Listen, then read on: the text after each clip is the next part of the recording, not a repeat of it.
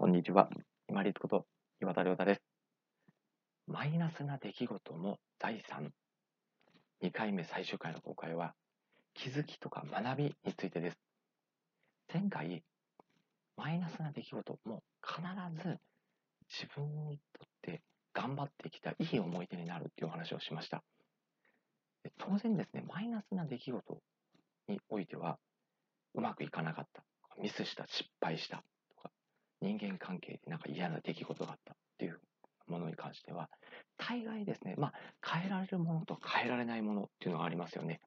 人の言動とかっていうのは全く変えられませんけども、この言動に対する自分の解釈っていうのは変えられるんですよね。考え方。自分がどう生きるのかっていう生き方の指針として、こういう気づきとか学びとかっていうのを得る絶好の機会が出来事があった時なんですね。人間いい時とか順調な時っていうのはあんまり自分がこう学んでることとか気づいてることっていうのを意識しないんですけれども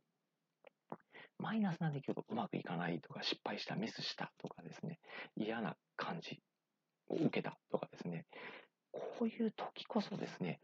自分がどう考えてるかとかどういう理由で感じてしまったとか、何が原因で失敗したかとかっていうですね、こういう要因とかっていうのを突き詰めて抽象化して考えられるきっかけに必ずなります。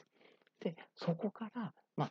日々ちょっとずつまた改善をしていくのか、自分の考え方を変えて、また姿勢とか行動とか態度を変えていくのかっていうふうな、こう次に必ずつながる出来事になります。一見するとですね、マイナスな出来事っていうのは、前回もお話ししたように、まあ、悲しいとかムカつくっていう、この感情が上塗りされるので、それだけで終わってしまいがちなんですけれども、必ず財産になります。それは自分にとって今後生きていく時の、ごめんなさい、今ちょっとマイク叩いてしまいました。自分にとって生きていく時の必ず財産になるんです。学びや気づきをずっと得ていく、この循環を持てるっていうのが、このマイナスな出来事が起こった時のタイミングなので、ただ単に感情、嫌な感情、マイナス感情、怒りとか悲しみを上塗りするだけではなくって、あ、ここに自分がまた気づきとか学びを得られて、もうちょっと楽にストレスなく生きられる生き方とか考え方っていうのを身につけられるんだと思って、プラスに捉えて、ぜひマイナスな出来事っていうのも自分の財産、糧として取り組んでまいりましょう。本日もご清聴いただきましてありがとうございました。皆様にとって一日良い日となりますように。これにて失礼いたします。